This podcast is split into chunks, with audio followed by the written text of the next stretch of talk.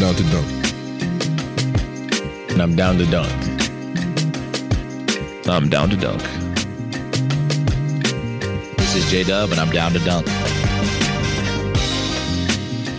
I'm Shai Gilgeous-Alexander, and I'm down to dunk. This is Lindy Waters, and I'm down to dunk. I'm Mike Muscala, and I'm down to dunk. This is Jay Will, and I'm down to dunk. This is Kenrich Williams, and I'm down to dunk. This is Lu Dort, and I'm down to dunk. Will you say this is Lu Dort and I'm down to Dort? this is Lu Dort, and I'm down to Dort. Welcome to Down to Dunk. I'm your host, Andrew Schlecht. We're part of the Athletic Podcast Network. With me, as always, on Wednesdays, my good friend Alex Spears. Alex, oh, what's up? What's up, Andrew?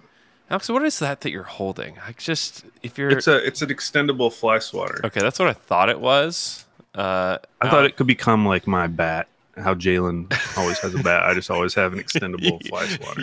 You have been holding an extendable fly swatter in lots of uh, pods. It's it's very lately. fun to wave around as I you're talking. I can tell. Uh, another reason for you guys to subscribe to our YouTube channel, you can check out this extendable fly swatter. Yes, that Al cool. has a target on it. Oh, it's, it's very nice swatter.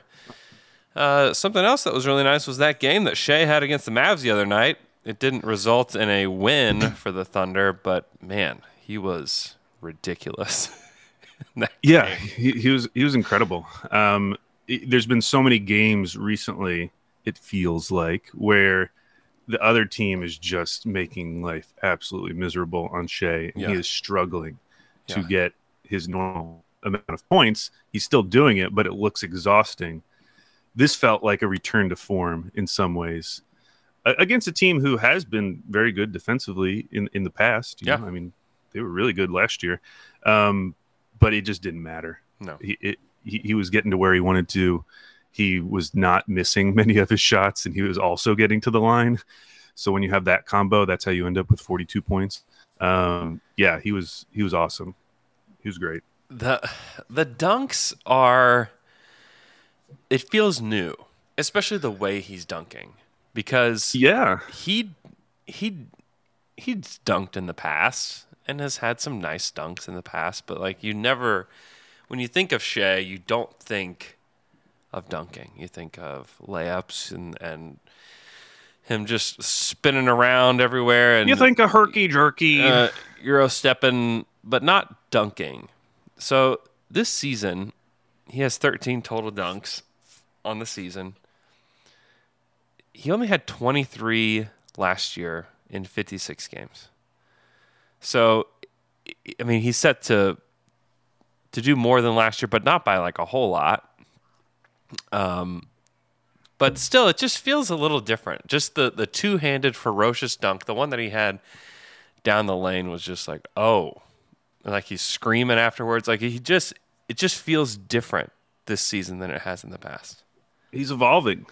He's evolving, and luckily, part of that evolution has not been uh, to in- complain more to the refs. Yeah, because uh, man, we saw what a display from Luka Doncic. he was. it was literally every play on both and ends. Some, and some, yeah, and sometimes plays that like I don't even know what he was complaining about. Like he, he would have like just an like an exaggerated reaction to anything that happened. How is that not exhausting? I mean, maybe maybe that know. like keeps him in the game or something. But I don't. Oh, know. having that kind of a reaction every like he probably did it like a hundred times in that game. Like, I mean, miserable. It might have been more because it was on defensive plays too. Like anytime Shai got fouled, it was just he was just exasperated. Like I, I just like half collapse to the floor like every time is is a lot. It is a lot. Uh, you know, I think Luka. I think this shows that Luka lacks something in his life. He lacks true friends. You know, because if you had a true friend, a true friend would say, "Hey, man, listen, you're great. You're amazing. You don't have to do this. Not every time. You got to at least save, like, save them. Like, give give yourself ten a game. You know, yeah. to be exasperated, and then when you're ten or up, just be done because uh by the way plug for our discord we were talking in the That's discord right. during the game about how Shai is a really good proof of concept for how you don't have to complain all the time to get crazy amounts of free throws. Yeah. Because he he went to the line 13 times in that game Yep. and just doesn't complain. And and it's not like it's not a big deal. Like if we had a player like Luka who complained all the time, we would obviously embrace that player. It's it's because we're on the other side of it. But man, it is it is just so annoying to watch. And I, I know this doesn't contribute to it, but in that game particular, it felt like there were so many reviews Yes. that I was were. blaming on Luka because well they must be reviewing it because he complains so much. There's some uh, like when I was rewatching the game, there were multiple points during that game where I had clicking the fast forward button because Yeah. there was nothing going on on the I know. court. I know. yeah. I Who- let me who who who has been more or who do you think was more bothersome as a neutral fan? I guess we're not really neutral, but James Harden, peak James Harden, or this version of Luka? because Oh. because Harden didn't really complain like this, but Harden also like grifted for fouls at a in a more elaborate way. Yeah, to me, this is just more egregious because it's unnecessary. It's like it's just unnecessary. Like Harden Yeah. was doing it to get points, Right. and like Luka's just doing it all the time, just like no matter what, no matter what happens. Like the the foul grifting, yeah, it's it was annoying, but this is just this is just kind of on a different level. It's just, and, and if you're a Luka fan, you kind of have to defend that. That's and this is something that I pointed out to Tyler Parker the other day. Came on um, the OKC Dream Team show. We were talking. We had this like long segment about Shai, and the great thing about Shai is like we don't have to defend him. Like there's nothing like as like Luka with the complaining, like Russ with like his inefficiencies, and just the generally the way Russ acted. Like you, you don't have to defend him. You just let the compliments just flow, just flow. Because like the league, when they watch him, it's just like, oh my gosh, look at this guy. He's so good. You know, he's and there's like not a lot to. I don't know. You don't have to defend anything about Shai or his game right now. and like when he is getting 13 free throws in a game, it's not because he's drawing fouls on the perimeter most of the time. It is because he is leading the league in drives Yeah. and is just relentless about going in there over and over again. Yeah, I, I put together like the highlight package of his game the other night and I was watching it and it's just like this constant just him just going to the rim just over and over and over again. I mean, it's it's pretty impressive what he's able to do. And yeah, it's it's a joy to have a superstar like this. That's like I mean it, it this must have like felt how and it's and I'm not trying to say he's going to be as good as this guy but like having Steph Curry as your superstar. Like you don't have to defend Yeah. Steph Curry. Like he's just incredible, and he's not only incredible on the court, he's a great person, a leader, all these things, and you're just like get to sit back and just let it be. And it's pretty and great. I feel, I feel like there's more and more of those guys. I mean, I, I would put Tatum in there too, where it's like I, I don't have anything negative really to say about Jayson Tatum. yeah, yeah, Um, same with Giannis? Jokic. Uh, yeah, Giannis. Other than pushing over the ladder, uh, if that was his worst offense in his career, it's Yeah. not too bad. Glad he didn't hit anyone. uh, I did want to bring up a few what I thought were the key moments of that game. sure. Um, the final two and a half minutes of the first half. I just want to walk through what happened real quick Yeah, because I thought it was very. It wasn't the reason they lost that game, but it was everything they did wrong in that game. They did wrong in that two and a half Oh, minutes. So it started with a wide open Reggie Bullock three, yeah, block three, when SGA helped on Luka in the lane. Do you know? Uh, so so Dallas is third in the league in wide open attempts, wide open three attempts per game, twenty one attempts per game. Um, and I know that stat can be a little wonky, but at least watching the game, it made sense. Do you know what team, just off the top of your head, generates the most wide open threes per game in the league? hmm, I don't. It is Oklahoma City. OKC. Interesting. 23.4 attempts per game. Is And that they had like tw- and, that- and that's probably because no one wants no one. It's it's So- like a strategy not to close out on their shooters. Yeah, exactly. And so Dallas which I know some of their shooters have been off this season. THJ, Yeah. uh, Dorian Finney-Smith's been been pretty consistent. Bullock has not been shooting his normal, but like those guys are traditional shooters. Yeah, we yeah. we all acknowledge that they're shooters. yeah, for sure. Do you know how many wide open threes Dallas had in that game? No, probably a They had billion. tw- 29 yeah. average 21 for the season, which is third best. They had 29 in that game, and they were 13 of 29 on those sh- shots, which is about 45%.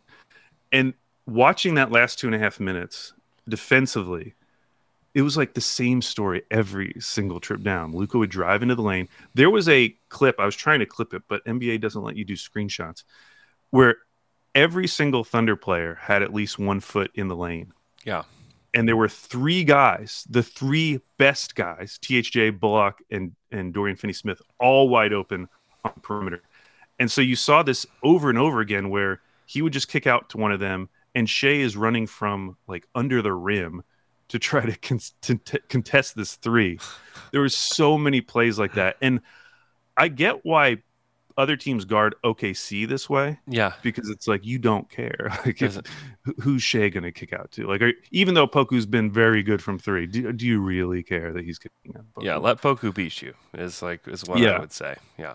But there were so many times where it's like, do we really need to help on Luka that much? I know he's great, but they were leaving up so many three pointers. Okay, so that was the first play, wide open Bullock three. Dort missed a three. That was the next play, and he knew he missed it. It was the it was the one where he shot it and was already running to the rim because he knew he missed it. then Poku gets a rebound. They they miss a shot in transition, pass to Dort, who misses a layup. Then one Luka gets an and-one when Dort just wipes out on a screen. It's not really his fault, but it left Isaiah Joe as the lone defender on Luka. Then Poku missed a wide open three. Dort gets the rebound. They pass it back to Dort. He misses another three. So we're already at two missed threes and a missed layup for Dort in this final two and a half minutes. And then uh, Tim Hardaway Jr. had a three where it looked like J Dub thought they were switching. Like he, he, it did not look like he like it looked like he was definitely going to cover Luka, but Dort was also f- fighting so hard to get over the screen. Yeah. As a result, Tim Hardaway Jr. wide open three. Then Dort had a turnover under the basket on the very next play. Yeah. Then a Reggie Bullock wide open three. Then we finally end with something nice at J Dub floater. And it just felt like that was emblematic of when they've been bad, this is what happens. Like I did not mention SGA's name once on offense in all of that. It's a problem. We we I didn't mention Giddey's name in all of that. We finally get like a J Dub floater at the very end, but those type of stretches when they happen, and it feels like they happen every now and then, they're so frustrating Yeah. because it feels like there are options. I mean, what J Dub did in that game, if you look at his shot chart, he's not been good from three, but his shot chart is like all these mid range pull ups that he is just killing this year. Yeah. L- listen to this. So he hit he, every mid range pull up in that game. I think He did. aside from one. and if you look at the overall stats, if you go on NBA.com, you can break it down. He's had 55 catch and shoot attempts. 54 of those have been three pointers, which makes sense. There's not a lot of catch and shoot twos. This is like the one area game where it's it's been rough. He's shooting 29.6% on those catch and shoot three pointers. Has Yeah. to be better on that. Yeah. Pull ups, he's taken 37 pull ups. 35 of them have been two pointers. He's only taken two pull up three pointers. And he's missed both of them. But the pull up two pointers, he's shooting 57%. 57%. He looks pull up two pointers. He looks so comfortable doing it. I mean, it's just you can you can tell that like that is, and it's great because that's that's the pocket of the defense they leave open. You know, like Right. it, he's usually coming off a screen, attacking a big, and the big is dropping back. And so, as like he did it against Christian Wood several times in that game, he would just wait until Wood was a little bit too far away to recover and just pull up. I mean, it was just money almost every single time. I mean, you look at what he's been able to do. Let's just say over the past ten games, you know, he's twelve point eight points per game, fifty four percent from the field, thirty percent from three, uh, three boards, two point three assists, I mean, he's been really, really good. I mean, it's it's kind of funny. You compare him to Jaden Ivey's stats over the last ten games. They're almost like identical stats, except Yeah. for Ivey's taking more shots and missing more shots. Like they're What, both what is what is Ivey shooting from the field? in the last ten games. Ivey's thirty four percent from the field Okay. and twenty three percent from three, but it's the same like three rebounds. He's averaging one more assist than than J Dub is, but you know he's got the ball a little bit more, and you know it's taken twelve shots to J Dub's nine, 34 percent to J Dub, fifty four percent. I mean it's it's just interesting to compare those two, and the situations are different. Obviously, like there's not a ton of pressure on J Dub right now. Like he just gets to play this role. He's playing next to Shane Giddey, and gets to kind of pick his spots where Jaden Ivey's like, yeah, you've got to help us. we're like we're underwater here in Detroit. You got to help us, and he's trying, but he's just not been efficient. But the way that Jalen Williams has played has been crazy, and you're just like, okay, how scalable is this efficiency? You know, at least from two. Like, could he take 15 shots and shoot 54%? like, could, could is that a thing, or is it just like? these nine shots are what are available to him and he just takes the right kinds of shots like almost every time And there's been very few plays on offense that he's made this year where you're like oh that's not right uh, he shouldn't be doing that you know he's kind of the the anti-dort on offense um, Yeah. Yeah. he just makes the right decision nearly every time and you're just like okay I'd, I'd like more of that please like let's let's do that but just more often Yeah, I uh just his ability to get to his spots as a rookie seemingly whenever he wants. Yeah. And when he can't get to his spots, knowing that he hasn't gotten there and passing out and doing something different. yeah Um because you know, we've seen with Dort and Bazley in particular, and sometimes with Josh as well, where they'll get in a bad spot and they'll just kind of force it and like, okay, let's just throw something up and see what happens. yeah Um, that is not how J Dub plays, and which makes it so frustrating that his plus minus continues to be so miserable. He was the team worst plus minus in that game. I think it's like a minus 24. And I know it's a dumb stat, but I still want it to start recognizing how good he is. So, Andrew, I, know. went on a pbpstats.com mm-hmm. where you can like plug in different combos. Because I just wanted to see, okay, is this because of J Dub, or is it like a specific pairing with another player on the team that's really dragging him down? And so, like for instance, you compare him with Giddey when he's off the when it's when it's just J Dub on the court, it's a minus six point five. When you add Giddey, it becomes a minus eleven point nine nine. Okay, so it goes down, but that's pretty consistent. Same thing with SGA. When it's J Dub by himself, minus five. When you add SGA in, minus twelve. You see that kind of a gap. However, and that's pretty consistent across like a lot of different players. The the one player where he gets significantly better with, or the two players were are JRE and Dort. Mm-hmm. Um, when you add them onto the court with J Dub, the net rating gets better. But the one that stuck out, J Dub on the court with Poku off, minus 4.4. Okay. Add Poku onto the court with J Dub, and they are at minus 21.24. That is by far the largest gap It's bad. and was re- it, and and I don't even this isn't an anti Poku thing well, shouldn't be. because can't I can't do that here. yeah I think that Poku's been put in a really challenging position this year Yeah. Because if Chet had been healthy so m- much more of his minutes would be coming at the four and not just coming at the four but coming next to a legitimate rim protector Yeah. and asking Poku to kind of, I mean, and to be to his credit, there were moments uh, dur- during the season and in that game where it's like, hey, that was a really nice like drop coverage play by Poku. He really Yeah. like was patrolling the paint there. Yeah. But on the whole, looking at the stats, it, it actually hasn't been that good when Poku has been at, at center. Yeah. And so looking at those two man combinations, it just feels like that J Dub Poku front court is not helping either guy necessarily. Now we want to see those guys get minutes, so it's not like it's that big of a deal. But maybe that's one of the reasons why J Dub's, you know, net rating has looked so poor. Like when you go and sort on cleaning the glass. Yeah.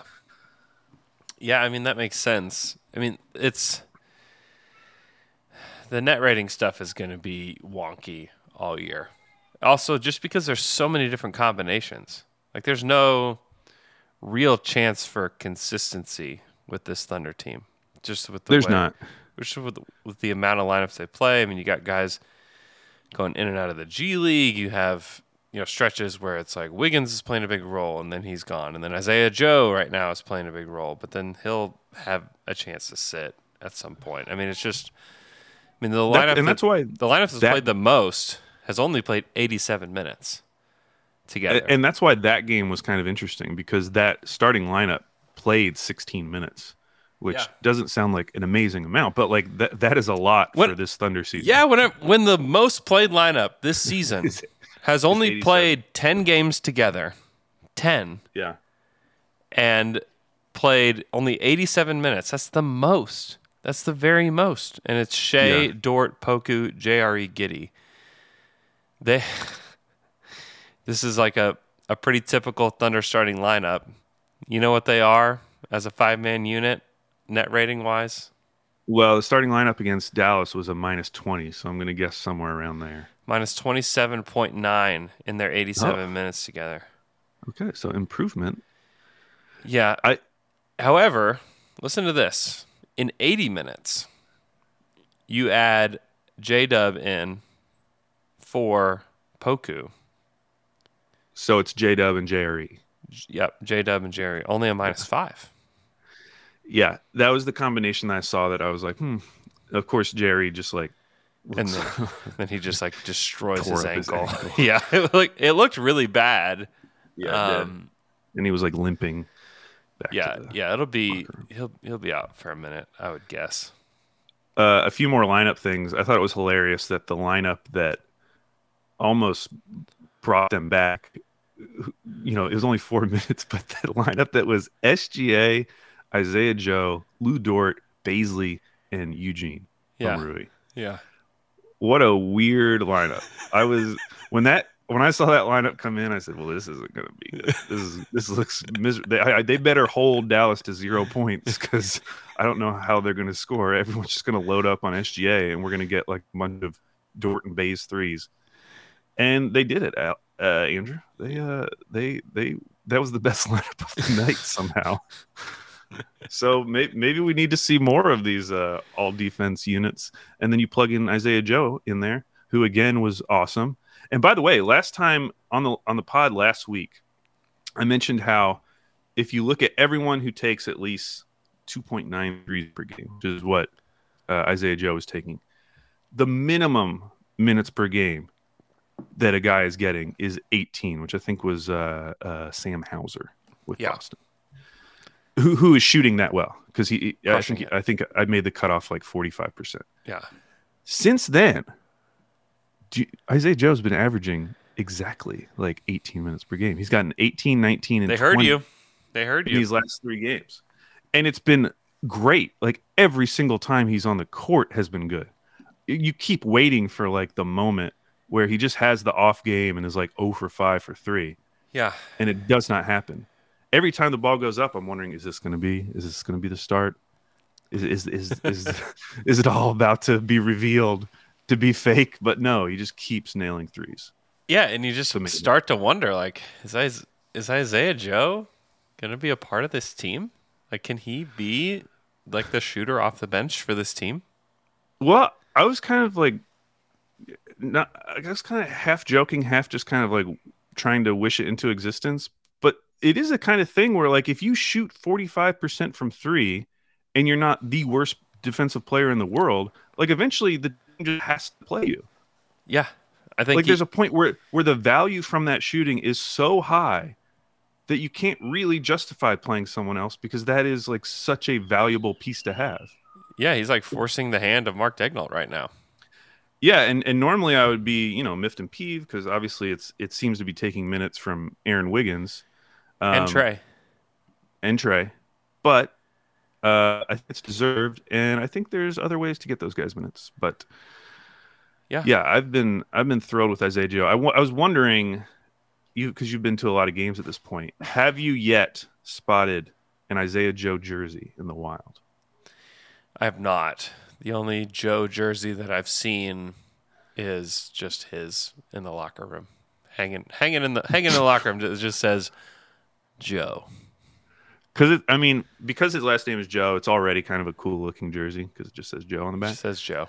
But it it feels like a you know if, if like a hipster pick. Yeah. if you're about to get a, a new jersey. Getting Isaiah Jo- Joe jersey is pretty cool because I bet not a lot of people are going to have that. And so I know it's going to happen. Somebody's going to do it. Yeah. I I don't know if I'd recommend the investment. Jerseys Oh. are very expensive, I would strongly recommend the investment. but hey, We're not it- asking to buy Eugene Omoruyi. yeah, I would not This is buy this is Isaiah jersey. Joe, Yeah. sniper. What's okay? So what's the jersey jerseys you should buy? The official Thunder jerseys you should buy rankings. Okay, so I think, and, and I'm ranking these a combination of how safe you should feel buying them, Yeah. and then just like not thinking Also- too hard about it. to also, just like in 20 years, you're gonna pull that jersey out and be like, "Oh my gosh, this uh, this jersey, this is amazing! Like I'm so glad I have this." well, that's different because in that case, getting a Eugene Omoruyi jersey would actually No, be no, incredible no, no, no, no, years. no. It would not. and trying to explain to anyone. yeah, no, not that though. Not not like Uh, that. Not like that. okay, just like it brings I back think- like the memories just flood back in. So I think you start with SGA as the obvious no-brainer pick. Yeah, he's If you, if you don't want to think too hard about it, you just get SGA. Yeah. I think number two is Chet. Yeah, there's a lot of Chet jerseys already floating around. Yeah, which makes sense. I think that makes a lot of sense. Then I think you probably go Giddey, After that. Uh, yes, probably. yeah, for sure. Uh, this is where we it can get interesting. I think you could go Poku. This is kind of like the guys you're hoping turn into something great. Yeah. So it's like Poku or J Dub.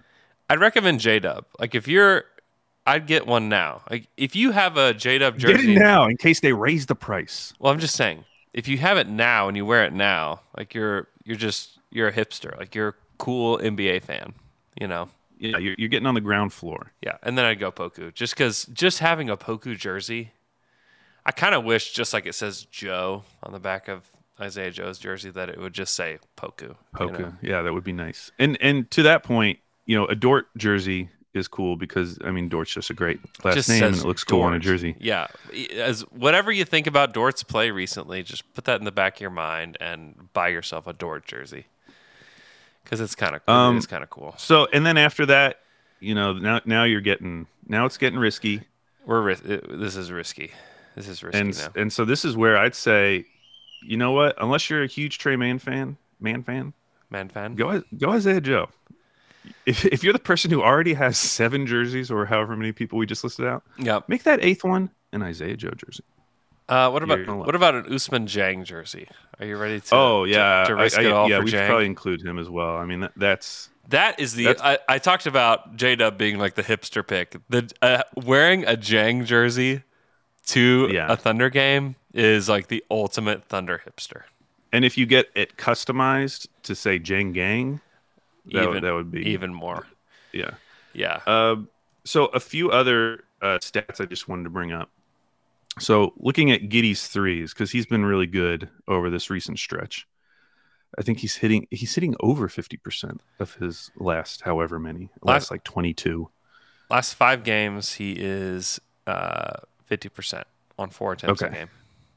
Um, I was looking at his stats last year. So he took 207 threes. Uh, 24% of them were pull up threes. Wow. And he actually shot better on his pull up threes. He was he shot 33% on those pull up threes. Wow. He only shot 25% on catch and shoot threes, which made up, you know, 75% of his shot diet. Bad. This year, he has on- only taken nine pull-up threes out of 72 threes, which represents 12% of his of his three pointers. So last year it was 25% hmm of his three pointers were pull-ups. This year it's down to 12%. He's he's he's he's made one of nine. Okay, hasn't been good. One of nine. But the catch and shoot threes, which are the ones that right now make more sense for him, he, there he's shooting 33%. That's great. So I'm feeling uh, hopeful, I would say. Yeah, you can tell the work that he's put in. There, there are times, and some of it is just because no one guards Josh Giddey when he shoots the three, but you can see him adjusting the ball as after he catches it before he shoots it, which is definitely something that he's working on, especially with the thumbs. And so uh, that's great. Like he really is and this is a, a great attribute for an NBA player is like just being coachable. Because it you're one of the 400 best players in the entire world. And a team is coming to you saying hey we want you to get better at this. We want you to change these things. You know this guy's going to tell you how to do it. You know? If you get to that and some of these guys when they get to this point they're like Man, I'm. Do you realize who you're talking to? like I'm one of the best players in the world right now. Yeah. And you're telling me that I need to change something. You know, it's it takes some humility on Josh's part to be able to do that, and you can tell that he's really doing it. I mean, over the last ten games, I mentioned over the last five games, he's fifty percent, but over the last ten games, he's thirty nine percent from three. Yeah, it gives you hope. I mean, you don't want to get too excited because I mean, we've seen this with uh, Dort. I mean, Dort has had, in fact, he just had one, like a streak over a certain number of games where he was shooting like 40% from three. Yeah. We, I remember at the beginning of that one season, I don't know if it was last season or the season before, where he shot like 40% for a month. Yeah. So, the, you know, we're not out of the woods in terms No, no, of. no, no, no. Just just But- the fact that he can make a 10 game stretch and it's not like he's taking a ton, it's like like a ton of threes. I mean, it's a 28 28 shots, Right. you know. yeah. So it's not it's not anything to go crazy on. I think that the number that he shot on the whole season, that's a number where you're like, okay, I that is where he is. You know, this season. It's not that the last 10 games, it's what has he done with 75 threes? Well, he shot 32%, you know. And even if you told told me like before the season like, "Hey, he's you know, a quarter way through the season, a little bit more than that, he's shooting, you know, 32% from 3." You're like, "Oh, great. Progress." yeah. Because as a reminder, he shot 26% last year. Yeah. I mean, that's that is significant progress. And you can Yeah. tell. And he's taking the right kinds of shots and Shai is the one that's finding him a lot of times. I mean, that is this is kind of what we were had hoped. This is kind of progress that we had hoped to see this year. And we thought it would be more of Shai off ball. But it's been a lot of Giddey off ball, like finding spots and taking spot up threes and being willing to, you know, score more around the basket and things like that and not have the ball in his hands all the time.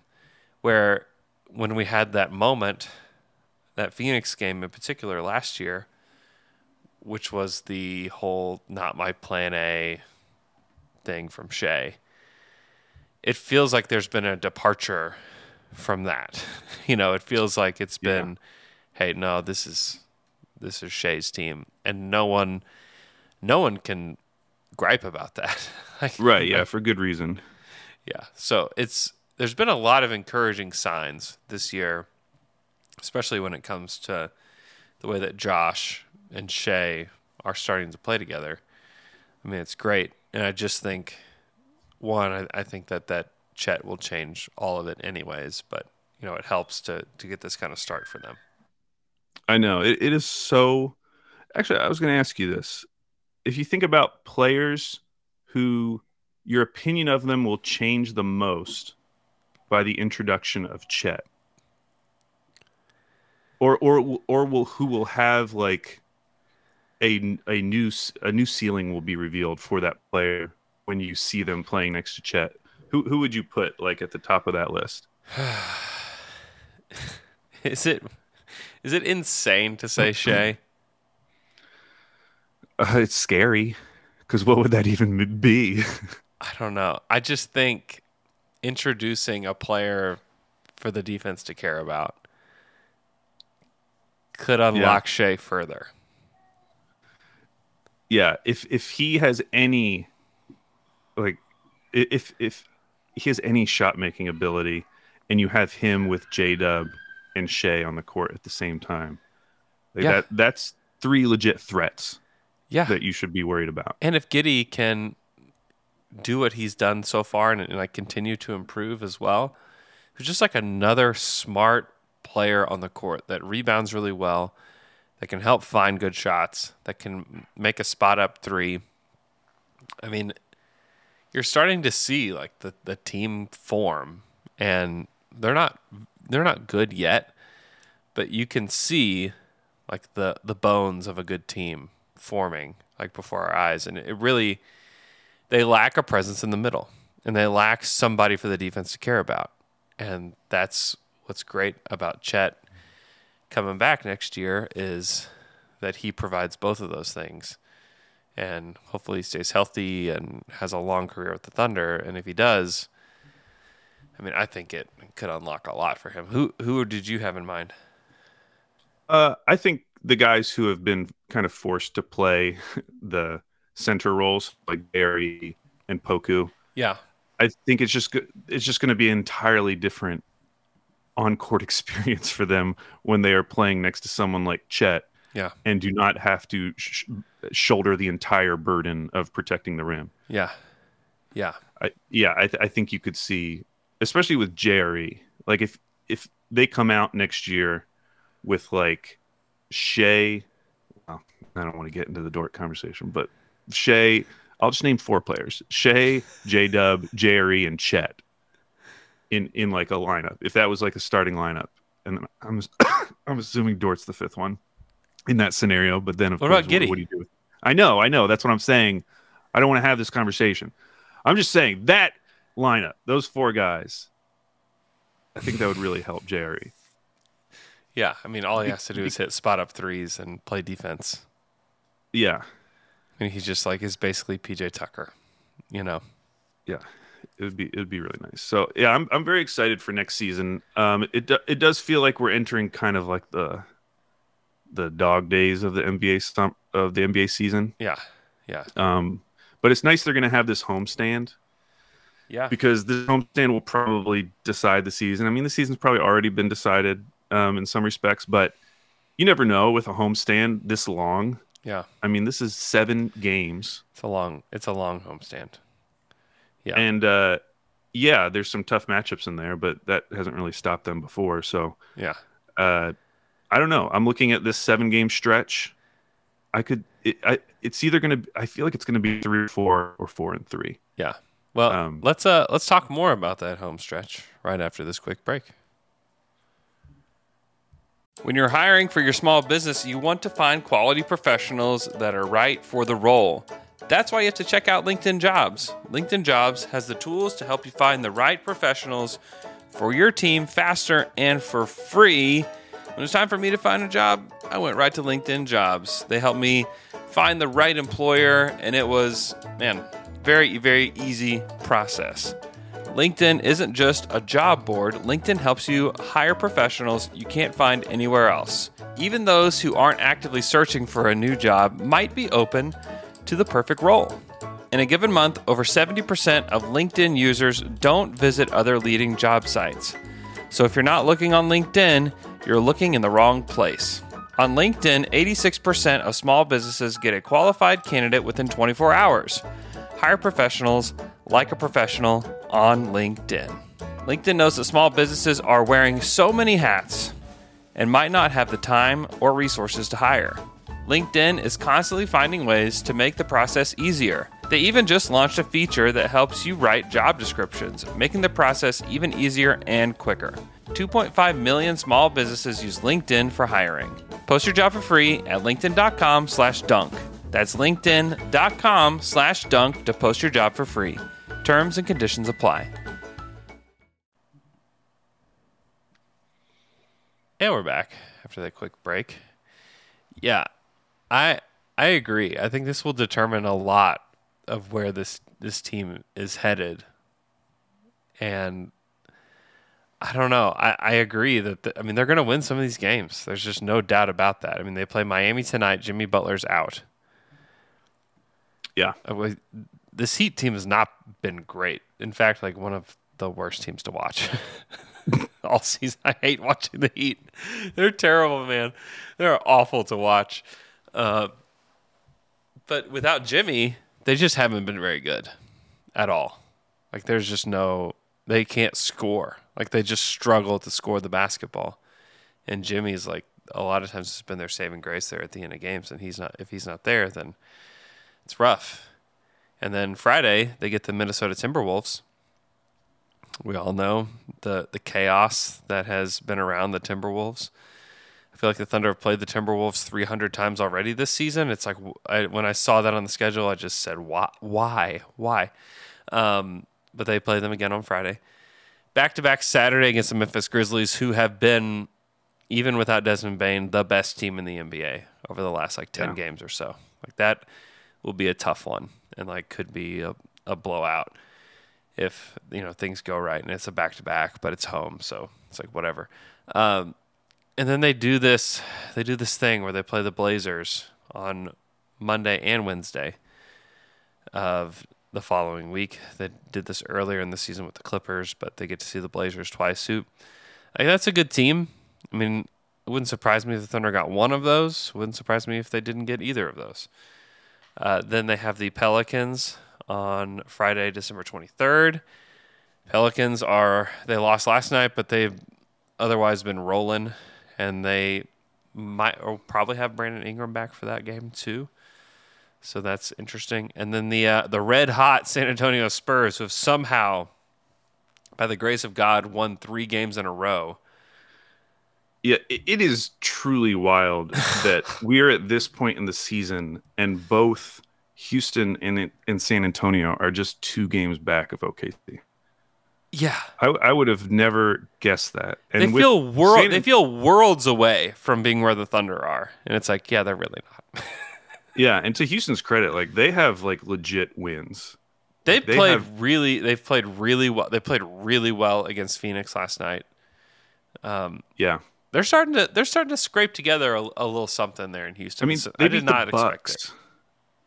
Beating yes, that that is really something. I don't know what to think about it. I don't know if it's like classic good team underestimating bad team.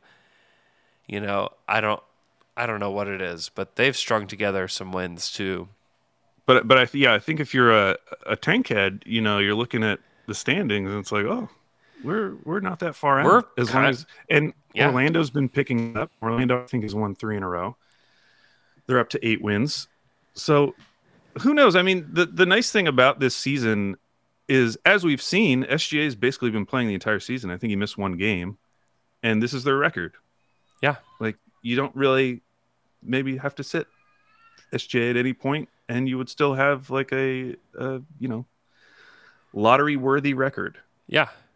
like lottery pick worthy record. Yeah, I think that's I think that's what they're going to have. Yeah, I, I think that they're.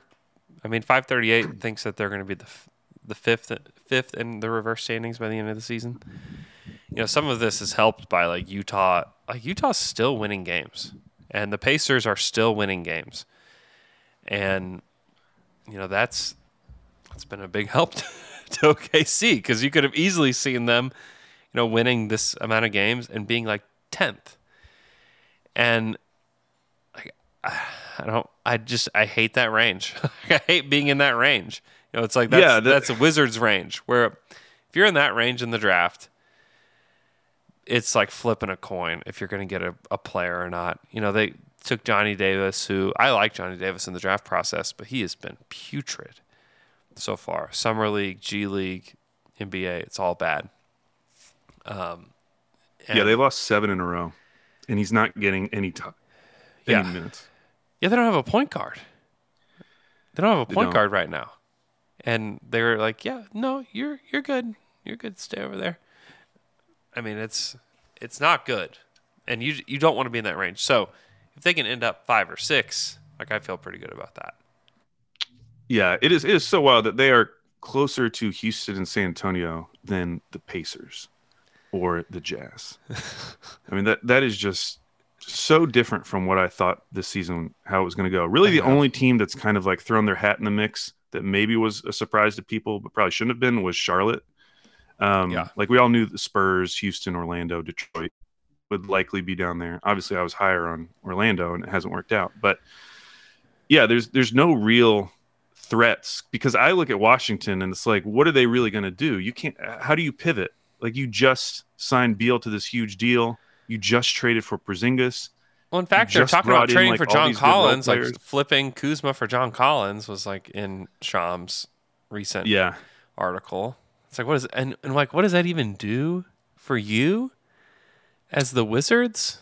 Like I kind of like that for the Hawks just because I think that it that adds the kind of player that they need. But like and probably gets the leaker off of the team. Because what other explanation is there for them wanting to get rid of John Collins all the time, forever and ever? it is weird. It is really weird. Cuz it was like There has oh, to be cuz before it was like oh like they don't want to pay him. Well then they paid him. Then they paid him. And now it's like, yeah, we still don't want him. I don't know. It is a weird situation. The Hawks are the Hawks are in like a very very weird situation. I talked about this on Monday with McKelly, but it's like the Hawks like a great reason why like you don't want to push the button too early because it's like yeah they got to the East Finals, that's great, but now like they have expectations because they did that, and they kind of got there in a little bit of a fluky manner because that Sixers team just fell apart on national television. You know. Yeah, because once you're at this point, the only next step is rebuilding. At at some point, like you've you've gotten like to that next step. You've you've in terms of like the moves you've made. Yeah. Like the only expectations now are playoff success. And so if you don't achieve playoff success, the only other option at that point is you be the Wizards forever or you have to rebuild. It's not Yeah. like I think Atlanta's going to blow it up anytime soon, but that pressure on them, which was all self-imposed, Right. it, it just it, it it it feels like it, like if they had lost that Bulls game, which they probably should have lost, that game was insane. I think there were three lead changes in the last like second or something. Yeah. They would be on a five insane. game losing streak Yeah. heading into play Orlando, who has won three in a row. Yeah, I, I, I like, I hate the Hawks right now. Like, I'm just so, in terms of like their future and how they're going to figure this out, it feels like they need a move. And there are positives, like AJ Griffin has been very impressive season. Yeah. Um, he's Jalen played well. Johnson's finally getting minutes. So you see that like there is a young core here, but we don't think of them as a young core. We think of them as like, oh, this team has expectations. They need to be making the second round of the playoffs every single year. Yeah. Yeah. And like part of what the Hawks did that the Thunder aren't doing is like Danilo Gallinari played 25 minutes per game for them in the playoffs. You know, Lou Williams played 15 minutes per game for them in the playoffs. You know, Clint Capela, who they traded for, played a big role for them. Uh, Bogdan Bogdanovic played a big role for them in the playoffs, who's like in trade rumors for them now. It's like, and and the Kevin Huerter thing, golly. I mean, they traded Kevin Huerter for basically relief, cap Yeah. relief. And like he was, I mean, he was one of their most important players. He played 31 minutes for them. And then now you're kind of left with this team where it's like, okay, like yeah, they and and they made a big trade in the summer. You're like, this is why, because you a part of the reason why they did that is they feel this pressure, like, oh yeah, we got to the East Finals, like we gotta gotta get back there again. How do we get back there again? Well, maybe we make this Dejounte Murray deal, and they made. The, I I don't know. Like it's this is why you would rather your team be patient. And like I know that like national media and people are always like clamoring like, "Oh, get Shai some help." You know, look at was Shai gonna want out and blah blah blah blah blah. And like Shai has never said anything that makes you think that he wants out now. Now that doesn't mean that that'll be forever. Like we don't we don't know. But like what he said to Joe Mussatto that he trusts Presti. That Presti's base everything that Presti has said has come to fruition. You know, so like those. This is why if your star is not pushing and saying like you got to get me somebody now, like I'm ready to win now, like you got to be okay with letting things just kind of develop because you know, you get players like Chet in and whoever they're going to get in this next draft, and then you get to kind of see who you are without having to make a Clint Capela trade or a Gallinari trade or you know bring old man Lou Williams onto your team to play minutes. Yeah, it almost felt like they they probably felt like they were in a similar situation to Portland, where it's like Trae Young is so good as long as we just surround him with a decent cast, Yeah. and we don't have injuries, we'll be a at least a 500 team, Yeah, make the playoffs every year. And part of it is just that the NBA is better than it was five years ago. no doubt. um, where you you know you look at the East now and there just aren't guarantees in the way there used to be. Um, plus, now that the last two spots have to go to a play-in game, just makes that tougher as well. Yep. But another part of it is that you know Trae Young is not Dame. Um, Yeah. he, he's a super good player and he's he's still going to get a lot better. But Dame, as he showed this week, is just like he's he's just at another level. Yeah. Um, and I don't think Trae is that guy yet, where you can just plug it around him and just assume you're going to make the playoffs every single year. Mm-hmm.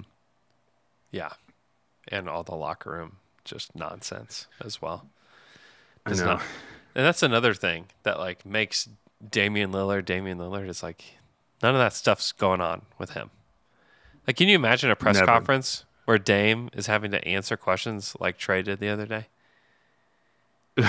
I mean, the the only time you really saw it was when, uh, uh, was it the Olympics or was it FIBA?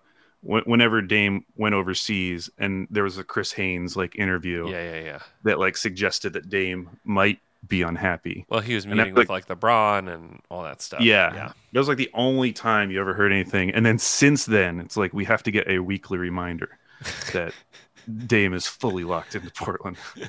Well, and like, great. and to mirror that to Shai, like, can you imagine Shai having to answer questions like that, like coming up to the media? And I'm just trying to imagine who would be the local media to talk to Shai like that local TV guy did. Um, Oh, to like really challenge him. yeah, to like get in his get in his grill. Oh, it'd have to be Dino. Dino. yes, Dean Blevins. Yes, Dean Blevins attacking Shai. Um, would be amazing. Yeah, I I just can't imagine it. Like I just cannot imagine having to be in that setting where Shai's having to answer questions about him not showing up to the arena for a game. Yeah. I mean, that's we, we've been very lucky so far. That's the. I mean, that's. I mean, I think I believe that's the kind of guy that he is, and it's the Hawks are lucky to have Trae in a lot of ways, but you know, you have these things to deal with with certain superstars. Um, it's kind of circling back to what we talked about earlier. Like it's Shai is like such a a blessing to the Thunder fan base. Like not only on the court, but the way that he, you know, conducts himself off the court as well is uh, pretty impressive. Like he's just an impressive person. Yeah, and you just hope that next season with Chet and whoever the draft pick is going to be, that like as as positive as the media coverage has been of OKC this season, like next year it could get much more real because you look at the Western Conference, they're like still, uh, you know, yes, they've lost some games, but they're still, you know, a couple games out of the play-in. Yeah. If you add in someone like Chet, it seems believable that they would be in a position where they're right around there Yeah. and so and so the conversation is only going to get more fun with this team going forward. Yeah. I mean, give J Dub a year to develop and like a full summer of NBA training. Yeah, Like and you know he's going to play summer league. he's gonna play summer league. He, he played the combine games. That's right. You give Giddey another year of development, a full, a full year to have Chip Engelland with him, teaching him how to shoot better. I mean, there there's some exciting stuff, and I, and guys are going to fall off along the way. Like Tre Mann has fallen off this year. I don't, I don't, I'm not like burying Tre Mann here, but like not everybody's going to be good. But if you just get a handful of guys out of the the big lot that Sam has, I mean, you can get pretty good pretty fast. Like I I think this team has the ability to like truly be in the play-in conversation. Because I mean, it's hard to imagine a world where like the Lakers like actually get better next year. You know, um, I I think they're they're gonna be in the mix as early as next season, and you know it's and it still is like they still have a ton of assets coming their way. The the like the real Houston picks don't start until the next year. You know, so you could have a team that is either making the play in or like on the verge of making the play in and then, you know, get like a middling pick of their own, but then get like a the sixth pick from Houston or whatever. Yeah, and the and pressure will be increased among the fan base, but it still won't be like it will be for the Timberwolves, who Mhm. even now OKC is only two games back of. Like Without a doubt. if, if if they don't make the playoffs this year, one they might make a huge move. Yeah. Who knows? Yeah, yeah. But they also are going to come in the next season with massive amounts of pressure. Whereas Yeah. OKC is going to have some local pressure, but it's still going to feel a little like we're on a joyride, especially if they if they start off strong and they're just kind of in the play-in conversation. Yeah. I think people will be satisfied with that. I think the only thing that would upset people is if everyone's healthy and they get off to like a you know three and twelve start. yeah. That would be massively disappointing Yeah. coming no off doubt. of this season. Yeah, no doubt. And the thing about Presti that I have like real confidence in with regards to like pressure and regards to like pressing the button and everything is like Presti didn't press the button until that that last team was ready, which was like Perk was like the first like real button they pushed. And like trading for a center. Like he didn't push it until he knew they were ready, until they were actually winning. Then he's like, "Okay, like you guys are ready. I will allow this to happen now. You know, when this team shows that they're that they can win, if they start next season like twelve and seven or something like that, and it's like, oh, okay, they might be ready to win now. You know, let's give this another twenty games and see, and if they can replicate that again, it's like, oh, okay, like before the deadline, maybe we can go get this piece because we know that they need this. And it may not be a full year before like that's ready but i'm just saying like when this team shows like that's that to me will be and it was like the barometer for the last team i think it'll be the same for this team. It's like people are like when are they gonna when are they gonna add this or go use their picks to trade for so like i can tell you that we've seen it before. When this team shows they're ready to win the button will be ready and available and until then, I, I- just don't think you do it. Yeah, the the one exception I would say is if there's a deal that is just so good, like where it's a, where it's a guy that the Thunder have already been targeting around the league that becomes available, I don't think you pass up that opportunity because as we've talked before, you, these opportunities don't come along every single day or every single season. Yeah. So if there is a player that becomes available that is on the Thunder's list and he is actually available with the assets that they're comfortable with giving up, I don't think you can just let that pass you by. Yeah. If it if it really is the guy. And of course I don't have any idea who that would be. Yeah. And and it probably won't happen just because these guys don't become available. We're talking often. like a like a star player that just is like they fit like a glove next to Shai. Yeah. And it's yeah, I mean, definitely. Like that button is always there and ready to push. Yeah, like um who's who's just a name. Okay, what about this never happened, obviously, never happened. But if Jaylen Brown, for whatever, what what if what if the this, is, Celtics this is the exact conversation that I had with McKelly. Like personality wise, like I don't think so. Yeah. Yeah. I see he seems cool to me. Yeah, I don't know. Okay, well a guy like that. A Yeah. big wing that This is everyone the- loves. This Okay. is the exact fine. conversation I had with McKelly on Monday. Whatever. There's no perfect player. I know this is why this is this is like the exact reason why they will wait. You know what I mean? Um, Unless. Like the Celtics are so good. Like, Okay, not I said not him. Someone like him, Andrew. Whatever. This is this is why like you you just wait and you develop J Dub. You de- you give yourself like time to see what Ousmane Dieng is. You know, who had like 16 rebounds in the G League yesterday.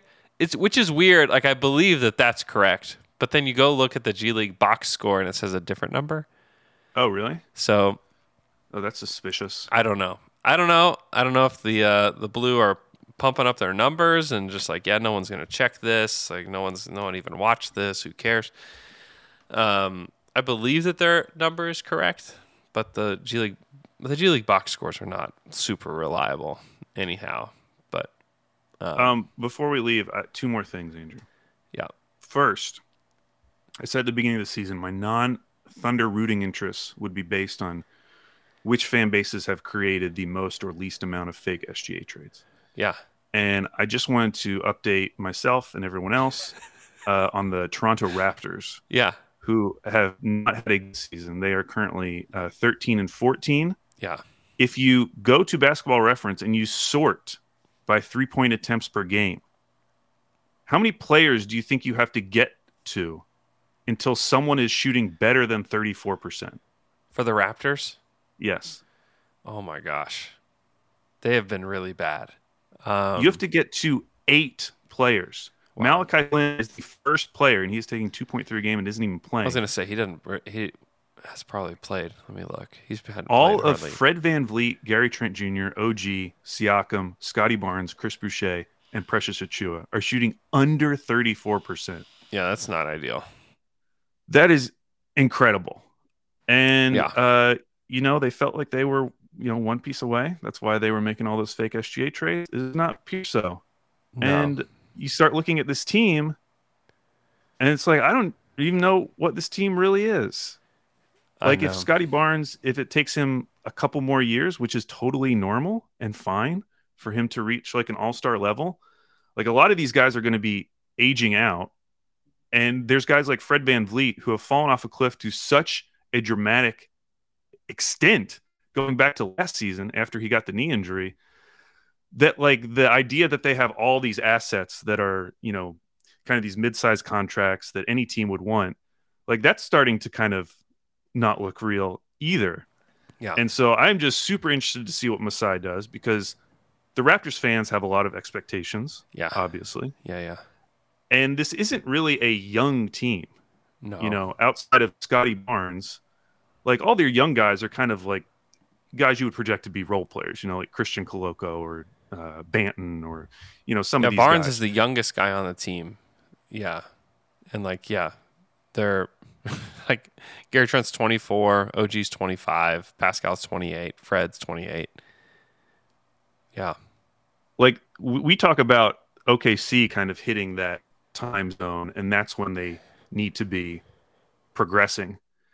And it feels like outside of Scottie, like the rest of the squad has reached that point, yeah, and they just seem so far away. yeah. Scottie's had a rough season so far. He's had a really rough season. yeah, he's you know two less points per game than his rookie season. He sh- the shot is just like he's just not there. Forty four percent from the field, thirty two percent from three. He was almost fifty percent from the field last year. Didn't shoot it well from three, but it was like at least the ball was going in. You know the the scouting report's out. That's the thing with these sophomores. It's like the scouting Oh. report is out on these guys, even with Josh, and like Josh has had to find a counterpunch, and that's something that the Thunder talk about all the time. It's like they're they're going to take away what you do best, and then after that, there have been- like, how do you fig- how do you figure out how to play? There have been way less Giddey highlight passes this year, like just the crazy passes. Yeah, they know they're coming. So- they know where the they know where he wants to throw it, and they're going to take it away. Yes, and he has made a counter. I think the, the the what you talked about on Monday, like the strength and physicality of driving to the rim, has been a real development. And obviously, Scottie needs to figure out what his thing is going to be. Yeah. Um, he's big enough where you think that would kind of be his thing as well. Mm-hmm. Uh, but yeah, I'm I'm just just enjoying the Raptors scene from the outside. Andrew, they made a lot of fake SGA trades, and uh, I'm afraid it, it might not happen. I don't know if they have the pieces anymore to make that trade, which is a bummer. The other thing I wanted to mention, I mentioned it earlier. Uh, Down to Dunk has a Discord, which we've actually had for two years now, True. set up by Nathan Stinson. Shout out to Nathan. Shout out Nate. And uh, we now have over 500 members. 500 Is that down true? to dunkers. Yes, it is. And I just wanted to encourage anyone if you're, you know, bored or you just want to try something new, on game nights, we have a, a game thread specific to the game, and you can just come in and watch with us. We had like 20, 25 people for the Mavs game, and it was a blast. It's just a Thunder only feed, no distractions from other teams Yep. just talking Thunder all game, and uh, uh, it was great. I had a lot of fun. Yeah. and I'll be there again tonight. Yeah, check out the Discord. The uh, th- I'm very interested to see how Shai plays against the Heat. The Heat have been really good at uh, disrupting guards like him this year, Ty- namely Tyrese Halliburton, who had one point in 33 minutes against them the other night. Yeah, and he's Um, on your fantasy team, which isn't isn't helping you. It wasn't ideal to have one point from one of my better players. oh man, uh, do you have a link that you could post here in the chat for the Discord, Al? Uh, yes, I do. Give me just one second. So Al will Here post the link is. here in the chat. Also, we will retweet it through the Down to Dunk account as well. So join us on the Discord. If you don't know what Discord is, it's just like a, a way to chat with with people. It's really How do I com- Here, I'll just comment it to you. I don't know how to send it. Okay. Okay. Um, and then uh, Will Birch has said, "Have you guys ever considered doing playback watch along like you know ball and Dunker Spot?" I've Yeah, I just watched. Uh, I was watching You Know Ball because YouTube TV wasn't working, and it was the only way I could get YouTube TV to work was to watch the Sixers game with Trill also watching it. oh my god. Um, and Yes. The Yeah, ans- the answer to that is yes. I've actually had a meeting set up with the playback guys for oh, two months, and we haven't been able to make it work. But like, yes, they're they're interested in having us do some stuff, and I am semi interested in doing it. Um, so we'll see. you want yeah, you really want to choose a good game because if you do get a blowout, Yeah. And I that's don't know. where you. I don't. I don't then know it how becomes like a three-hour pod, which is exhausting. As long as the game is entertaining and there's stuff to talk about, Yeah. it, it sounds fun. I am terrified of it being like a 30 point loss, and we're just talking about Pokemon, whatever Luke wants to talk about. I know. I know. Well, at least go join the Discord, and uh, it'll be it'll be fun. It's very fun. So uh, I hope you guys enjoy your day, and we will talk to you guys again on Friday.